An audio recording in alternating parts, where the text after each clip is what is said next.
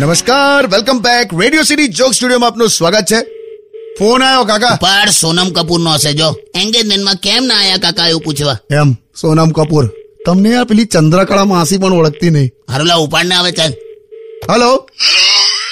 કિશોર છે ઓહો હો હો હો માય ગોડ અલા મુકુંદ દાદા જીવો છો એ જેવો જ છો ને ના ના આ તો યુટ્યુબ પર કેટલા વખતથી કમેન્ટ આવે છે કે મુકુંદ દાદા ક્યાં છે જીવે છે કે ગયા એ બધાને કહી દેજે મને ક- મને કશું થવાનું એ તો નહીં બધાને ખબર જ છે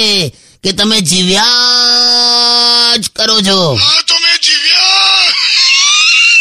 રેવા દો રેવા દો, હમણાં ચાલુ ફોનમાં મરી જશો ખોટું મારું નામ આવે ખબર નહીં પડતી તમને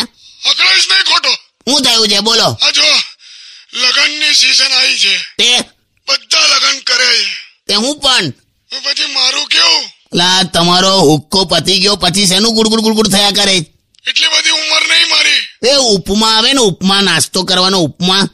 એ તૈયાર થતા ત્રણ મિનિટ થાય ખાલી આ તો ખબર છે તોય તમે જ્યારે ઉપમાનો ઓર્ડર આપો છો ને તો પેલો વેટર તમારી પાસે એડવાન્સમાં પૈસા માગે હા એ ખરું એ કેમ એવું કરતો હશે ઉપમા તૈયાર થાય ત્યાં સુધી પણ તમે જીવશો કે નહીં એ એની ગેરંટી નહીં હોતી એ જાણે મારે તારી તો વાત જ નહીં કરી તમે એલો ને મેં કરી કોઈ દિવસ જીવ્યા કરો ખોટું એ હટ ને હાટ Only on Radio